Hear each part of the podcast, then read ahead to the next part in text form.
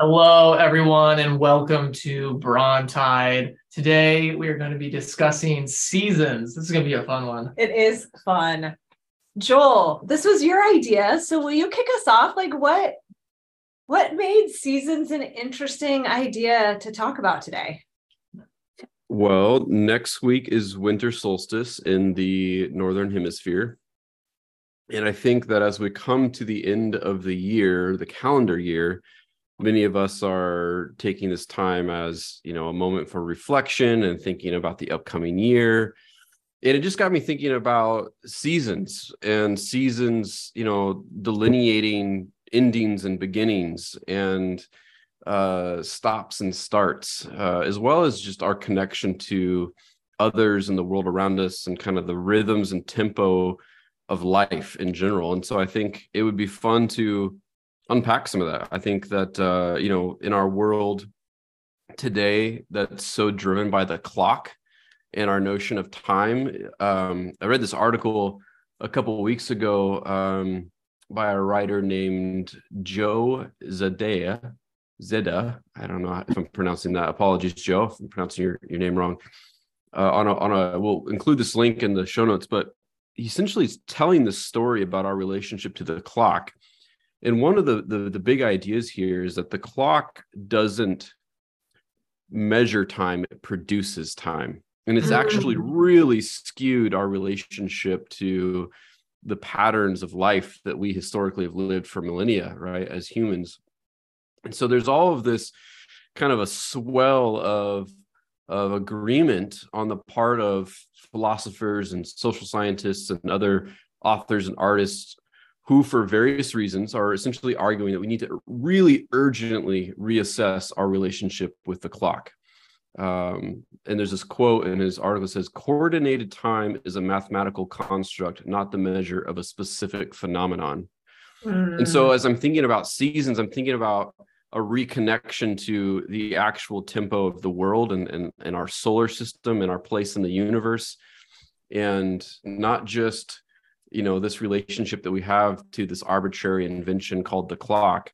But historically humans have always used solstice as an opportunity to you know reevaluate and change the relationship to the earth whether through agriculture livestock etc uh, often this is a time when in many places around the globe uh, the earth is covered in snow right? So our even the landscape changes and looks different uh, many cultures across uh, the world throughout history. Winter solstice has been the rebirth of the sun god right? So there's a spiritual metaphysical kind of uh, connection that we have here.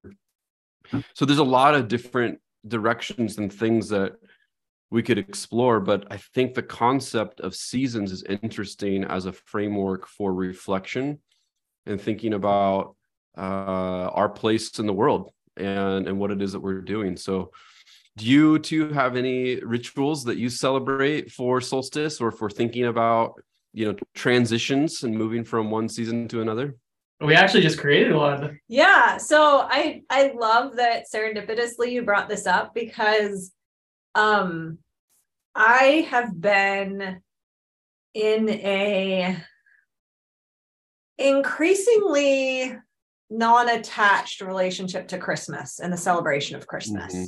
yeah And I'm not going to go into all the details and all the backstory, but Trace and I are in our like second holiday season together. I'm like, how fun would it be to just come up with totally new rituals?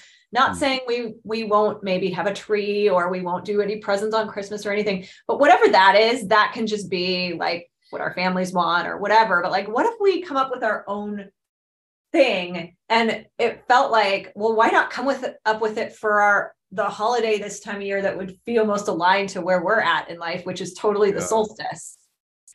And so, so far, we've got uh, a dear friend of ours and my mom coming over next Wednesday. That first annual Trace and Tina solstice isn't going to be like the end all be all, it's the start of things. So, we're going to do a burning ritual, and everybody mm. is aware of this in advance, so they're willingly participating. But we're going to do some writing around What do we need to let go of from this last year? What do we need to let go of in general? Who do we need to let go of? Like, if we're conditionally loving somebody, let's let go of those energies so that we can learn how to unconditionally love them. Like, whatever it is that we're needing to let go of and burn it safely in the backyard. And then, um, you know, however the rest of the night unfolds, whether or not anyone chooses to share what they're burning or not is up to them. But really just honoring the release that it feels like um, this time of year really invites because the darkness and the turning in, the yin energy that's been increasing since the summer solstice, right? More darkness since the summer solstice, inviting us to go in. This is kind of like the height of the inness before the outness starts to reappear on mm. December 22nd and grow right. all the way until the summer solstice, at least yeah. on this side of the world. Yeah, so I grew up in Michigan for the first 13 years of my life. And, and in Michigan, it's really interesting because life feels really dictated by the seasons because it's mm. such extreme winter right. that you're inside for. And then spring is so exciting. And then summer is like even more exciting because everyone everyone's out. And then you have fall, and you kind of have preparation for winter. So it's like life and the kind of rhythm of life is really dictated by the season change. And then I moved to Southern California where it was like the exact opposite, where it's like you don't even really notice that much of seasons change. I mean, you notice like maybe right. 10 or 20 degree difference. And it was really interesting because it I, I appreciated not having to put up with the extreme winters, but it actually felt like something was kind of missing of like it mm-hmm. felt like I wasn't able to actually kind of mark time as well. And it felt like time actually existed as this more just kind of like amorphous kind of like yeah, this kind of had this amorphous feeling where I couldn't really place uh, events in time as well. Yeah, uh, and right. now I live in Northern California, and I feel like Northern California is like the best of both worlds. Of the winters here aren't so extreme that it's actually kind of painful to have to get through, but the the season change is noticeable enough that it's felt like it gives gives me that season change, which just gives me a little bit of kind of structure and ability to mark time. So it's very interesting when I when I reflect on the places I've lived and how Michigan was like too too much uh, too too extreme. Like yeah, Goldilocks too extreme. and then like that Southern California climate, there wasn't enough of it. But then like Northern California hit that kind of Goldilocks zone. Um, yeah. So yeah, having this, being able to live in an environment like this and have that feeling of the seasons changing and have these uh, there's like this winter solstice ceremony that we were talking about uh, something I'm really grateful for, and it's something really interesting when I reflected on this topic. Yeah, that's so cool. I love that you're doing that. I mean, I, that makes me want to do that. Uh, yeah, join us. my parents' house. I might ask my dad to start a fire in the backyard um, uh, when we're down there for Christmas. Um, yeah, I mean, it's so interesting how seasons, as I'm listening to you, Trace, tell that story, there's a pattern, and it makes me think about patterns are essentially structures that allow us to categorize ph- different phenomenon and, and meaning right mm. so it creates buckets for us to drop things in and when those patterns or the seasons don't exist we lack the buckets and we lack the ability to ascribe meaning so there's there's a there's a richness in a very existential way to our connection to seasons i think that we've lost in modern technological clock driven life um, I mean, for example, uh, a, a, colleague of mine was telling me the other day how she's going to go do this hibernation retreat. And I was like, oh. hibernation retreat? That sounds cool. Uh, and apparently she's just going to go away for four days or something like that. I'm re- trying to recall the, the exact specifics, but essentially she turns off her technology and just has time alone. And it's just kind mm-hmm. of this mm-hmm. decompression out in a cabin you're in nature and you get to untether yourself from the uh you know the the demands and the expectations of emails and text messages and direct messages and social media and all the things that vie for our attention and just practice presence mm-hmm. and come back to self and do it in a way that you're cultivating comfort right this mm-hmm. idea i love the idea around um that that kind of the pause for like homemaking like you think about animal hibernation right like they they eat a ton of food uh, they get fat, they get comfortable, they they stuff their den or their nests with with comfortable stuff, and they like go to sleep. it's like that sounds amazing, right? Um, that we need that. We need that kind of like I'm gonna get quiet, I'm gonna get small, I'm gonna get comfortable, I'm gonna just eat, and I'm gonna sleep, and I'm gonna nourish, and um, and so taking that that moment of hibernation again is something that I don't think we we've lost sight of. Um, so when you're thinking about this uh, and you're thinking about opportunities to be more aware of seasons, what comes to mind for you in terms of like the patterns of life that you think are things that you want to pay more attention to uh, in the coming year? I would love to get a better ability to discern when it's a season of going in and when it's mm. a season of going out. And what I mean by that is going internally and really going. There's certain seasons to me where it feels like it's time to really go internally, do some personal work, do some self discovery, do some healing. And then that sets the stage and the ability to then go out into the world and uh, go interact in the world. And I've, I've, you know, studying kind of spiritual literature through many lineages, they talk about this kind of um, this balance of seasons. Of sometimes it's it's time to go in, and sometimes it's time to you know do your meditation and really uh, you know discover who you are on a deep level, and then it's actually time to go out in the world and bring all of that knowledge and wisdom out into the world. And the person that only goes out into the world and never does any internal work and never goes within uh, doesn't actually develop the kind of maturity and the kind of uh, wisdom and knowledge to really create real change. The person that only goes within and never goes out into the world is the person that just goes and lives in a cave and meditates all the time and never really actually has uh, a super profound uh, effect on society and on uh-huh. systems and structures. Uh, so, so kind of developing a balance between those two is something that I'm aware of and something that. I'm kind of excited to uh, figure out what that looks for like for me in my life. Yeah, I mean that that uh, that in and out thing. I, just, I can't help but think of breath, right? Mm-hmm. And what you're getting at to me feels like a very embodied kind of practice and awareness. And I do think this is something that's paying attention to seasons really helps with. Um, I think that the clock in artificial time, as we measure it, has really perpetuated disembodiment.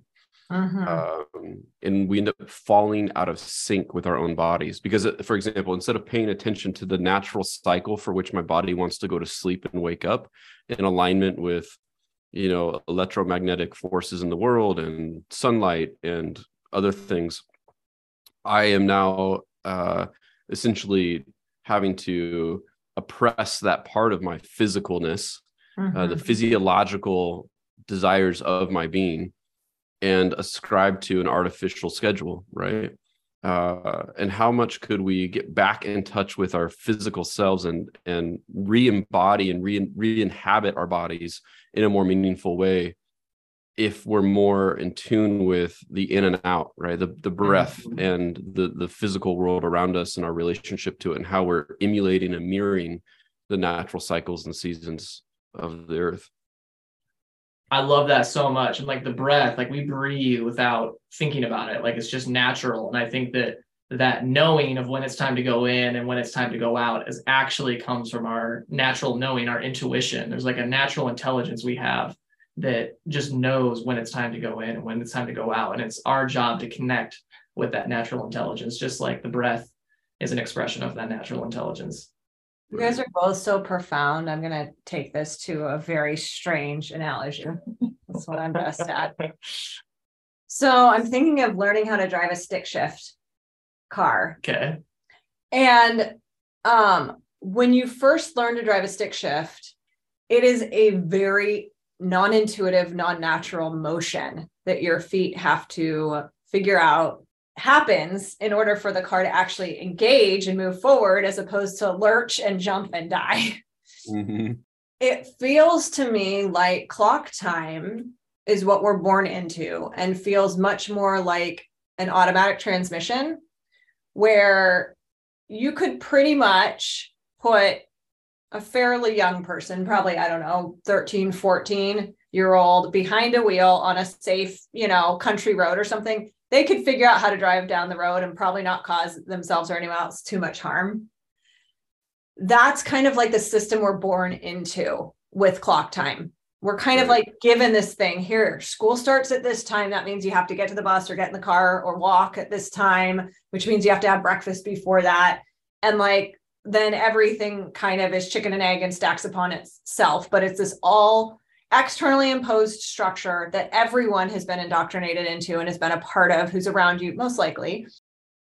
So, as you talk about learning, when is a season to go in and a season to go out? I'm like, I learned how to drive the stick shift instead of just the automatic transmission when we all went under quarantine for COVID. Mm. For the first time in my, I don't know how old I was at the time, almost 40 years of life, I did not have any sort of externally imposed schedule. And for me personally, it took kind of like your friend. I think this is awesome that they're going on a hibernation retreat because I didn't know such a thing kind of existed, but that's the same way that you can kind of recreate this version of what I got during early quarantine, which was there was no alarm in the morning. I got to learn when my how much sleep is naturally the right amount of sleep for my body and how that changes day in and day out depending on what I do. I learned how much movement, how much exercise was the right amount for me, how much creation time versus how much like I'll say consumption, but it's like healthy, you know, reading things that um, filled me up versus I, I don't want to be filled up or put out now. I want to do a puzzle. I want to listen to music. I want to dance around my living room. I want to, I want to make a good meal. And so it was really interesting. And I remember at the time having this recognition that, like, oh my gosh, I am going, I'm like in a personal retreat right now, learning what my own natural rhythm is for the first time in four decades of life. And so I'm curious how we can invite the people who are listening in and following along in this conversation. What are some ways outside of, I mean, maybe it's sabbatical, maybe it's quitting a job, maybe it's going on a hibernation retreat, but what are some other ways that we can invite ourselves to even step outside of clock time? Maybe half a day, reserving a whole, you know, Friday afternoon and evening and just watching. And, you know, the thing that's tricky about it is there is a detox period 1st mm-hmm. Like there's a time of unwinding and realizing the conditioned shoulds and the things like your body doesn't immediately, your body's always speaking to, and also it doesn't immediately know it has full permission to speak and be heard mm. yeah. because we're so used to overriding all of it. I mean, so two things. One, to go back a little bit to your analogy, learning how to drive an automatic, you know, an automatic transmission car versus a stick shift car. What's really interesting to me about that is that driving an automatic car is less complicated. Mm-hmm.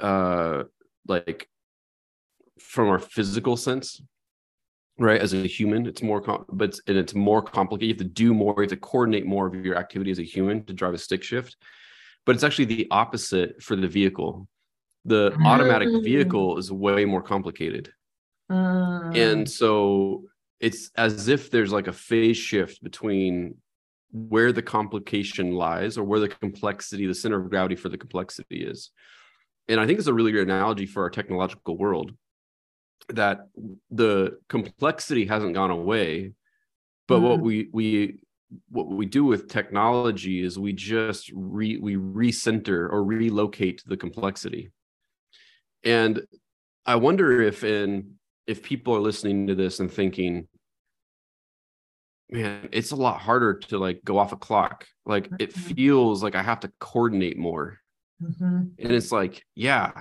you probably will have to coordinate because you're pushing the clutch in and doing the stick at the same time, right? There's more that you actually have to do. But the world itself, the world of paying attention, it's actually less complex, mm-hmm. Right? Just like the vehicle of a stick shift that has a stick shift is less complex. Uh, and so, where the complexity is centered, I think, is a very interesting question. And I think that's what has to be overcome. When we recenter complexity in the ways that we coordinate our lives, that is something that we have to upskill for, right? You're you can learn to drive a car, but as soon as you introduce a stick shift, even as a, an adult who's been driving for 20 plus years, you have to upskill, right? There's a new level of things that you have to know how to do so that that complexity doesn't feel overwhelming. And I think that's the same for this shift as you kind of take a step back and you evaluate your seasons of life and you evaluate your relationship to time and you evaluate where complexity is centered and all that and you say i'm going to make a change and i'm going to pay attention to my body and i'm going to like for example i don't have clocks in my house. I don't want clocks in my house because i don't really want like if i'm home i've got clocks in my office and i've got clocks in the car and from you know like i got clocks in places. But in my house i don't have any except for the you know the oven right? Might have like Right. the little digital thing on it. Because if i'm sitting there in the evening i don't want to know. I don't want to be on a schedule. And we do this with our kids too. Our kids don't have bedtimes. Our Mhm. kids go to bed when they feel tired. Mhm. uh, and we're in a very privileged position to be able to do that because we homeschool right? So we don't have to get them up at six in the morning to run them to daycare or to school or something else. I know many many people that you know they aren't in a position to be able to do that. But our kids go to bed when they're tired and they get up when they're ready to get up. And so they, they're very in tune with themselves. And what's really interesting is they're very different you know uh, uh tempos and, and um what's the I'm, I'm blanking on the like the internal clock. rhythm or yeah, yeah, very different internal clocks. My, my son Yeah. gets tired at eight o'clock and he's like ready to go to bed. And he'll say, I'm ready to go to bed. like, let's do it. And he's nine years old, right? And he starts getting ready. And he gets up at seven o'clock every day on the, you know, uh, on the dot. And uh, where my daughter's like, ah, nine o'clock tonight, maybe 10 o'clock, maybe, maybe 11, maybe midnight. Just depends on where her brain is at what she's thinking about. And so i think that you know there's more complexity in that because there's more to manage to some degree as parents. But it, it's also less complex in that uh, we're not looking for externalized tools and references to tell us what to do right? It's just in your it's an embodied experience um, and so I think to get back to that that question that you were asking, Tina, is like, when is there space in your life that you can declock? can you take that clock out of your living room? Can you give start imparting autonomy and agency to your children to determine when they go to bed? Can you yourself um, turn the TV off, get put the phone away, and just enjoy your evening? And uh, like when you start to feel tired, go to bed. Not because it's a certain time, but because your body says so. Um, I think these are like the simple things that people could begin to do to begin exploring their relationship to time. But then I think if you zoom out and really look at seasons, I do think uh, being intentional about uh, the labeling of endings and beginnings is Mhm. really important. And I think that, again, we've lost sight of this in civilization, modern Western civilization at least. We do things like New Year's and we f- shoot fireworks and things of that sort. But what can we do? Is there is there a new tradition that you can adopt as a family? Like, you know, you're gonna light this fire and and have a you know a, a, liberation emancipation ceremony, right? Uh, from uh, things you've been tied down by. Um, what are those kinds of things that you know people can do and uh, to to mark these these transitions and um, to embody that ritualistically? And I do think the physical act is really important because it connects us to our body, which is um, a thinking organism that's part of a greater whole, right? Mhm. Um, so those are my thoughts. I love that so much, and I, I I'm actually really inspired because I, as you were talking, I was like reflecting on like, wait, I check my phone a lot in the evening, and like I'm really paying attention to time. I'm like, you know, okay, we just we got done with dinner at eight, and now I got like three or four hours before I'm going to bed and now it's 1030. I'm like noticing like, oh wait, that's like really I was unconsciously just kind of really paying attention to the time and having like kind of evening structured by time and and just the way that uh, you were talking, Joel, and the way that you're you guys are parenting is just so inspiring. I'm just throwing all that away and just really go with the flow. I that's yeah, fascinating to me because I didn't know that about you. Yeah. all all of it's coming. Really checking the clock, and I didn't know. All of it's coming out of on time. exposing all the secrets. Exposing all the secrets. Well, it's funny because when you said declocking, I actually I picked up my phone and I googled it because I was like, "This is genius. Is there a movement already?" Well, there is a there. So in this article that we'll link to, um, there has been some protest protesting of clocks and uh you know joe starts his article telling the story of this french guy named marshall bourdin who in 1984 um, walked up to the royal observatory in london and essentially um, tried to blow it up and it was a mm. uh, it was a, a, essentially a you know a, a um, what we might call today like a you know a domestic terrorist attack mm-hmm. um, to uh, um, uh, protest time, you know, modern time, which is another another theme that he unpacks in his article is how time has been used as an oppressive force um, mm-hmm. uh, through in, institutions of power to coordinate activity towards their own ends, right? Right. Um, so I, I think there is some interesting um, examples of you know throughout history and specifically more recent history of people protesting time. But yeah, let's start the declocking movement. I love that.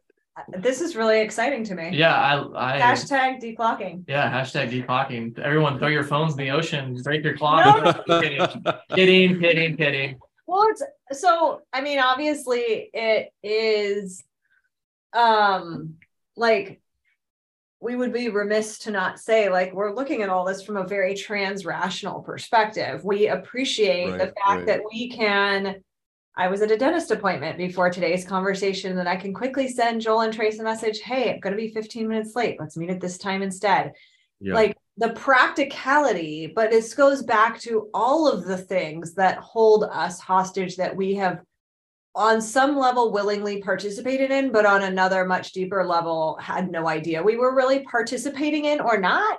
Right.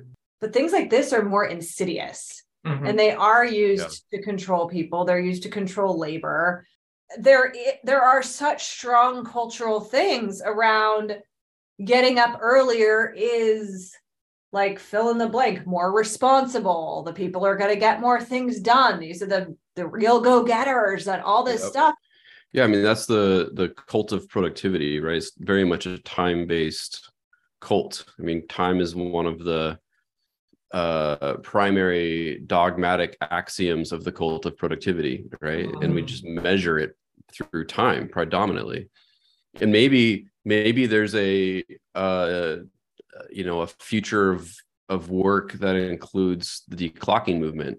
Mm-hmm. um, one of the things that i talk a lot about with my clients in um, you know as a uh, a foresight and insight um, professional working with clients around the world talking about the future of work is that we say the future of work is living more mm. um, because a lot of things are pointing to that right and when you think about a world of work in which you live more you do tend to make the connotation of that uh, connected to non-productive activities. But what we call those things, or we call them productive inefficiencies, mm. right? That it's not something that you can measure in time, but what we're doing is we're tethering productivity to value, not time. And so it's not an hmm. efficient thing. It's not like you can optimize the time being spent on that activity.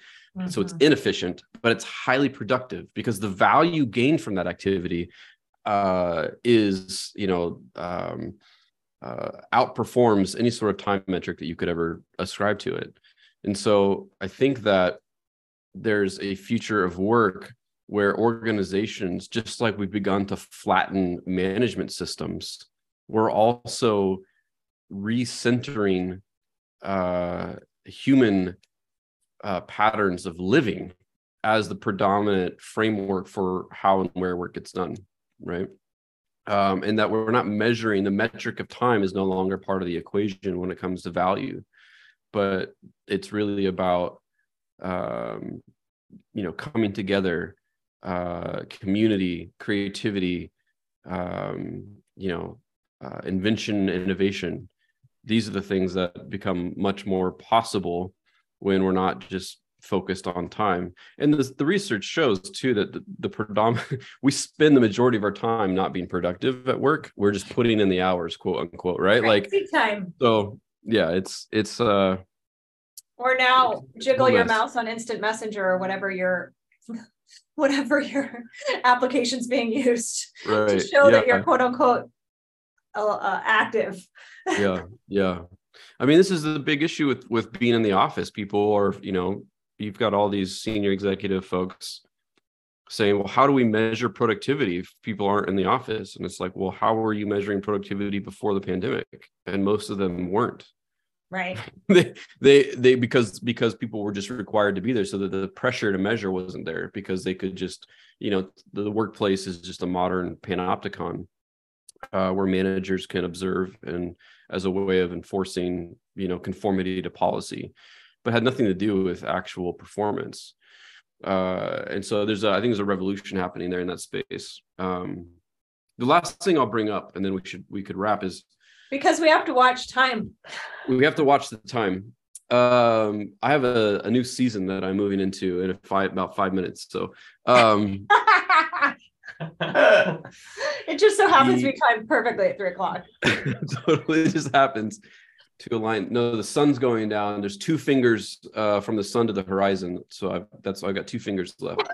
I think time times and and and so here's the, the last thing I'll say is that the time presumes an artificial perfection mm-hmm. right there's 60 hard seconds in an hour and there's 24 hard hours in a day and there's 365 hard days in a year when actually that's not true at all. If you look at the the you know the way that we the earth kind of orbits the sun uh, we have to account for that right? Every four years there's a leap day. There's there's all sorts of ways that we're constantly having to recalibrate our clocks to accommodate for the imperfection of nature and of of reality itself and so i love this idea of, of the connection that declocking and seasonal thinking and living has to the acceptance and embracing of imperfection I think that that's a really mm-hmm. oh, that's so fucking that's such a mic drop. So. I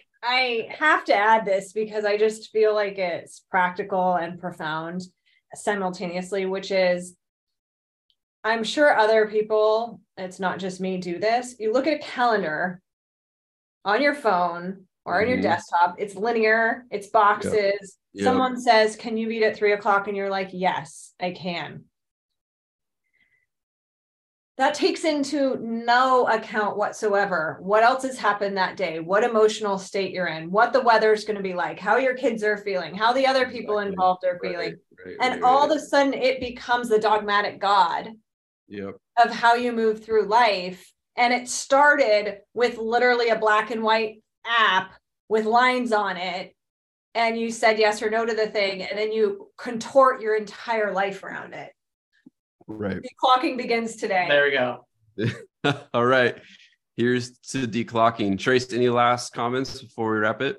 No, I don't know if I can top you, you, you two. That was that was incredible. Sending tons of love to everyone listening.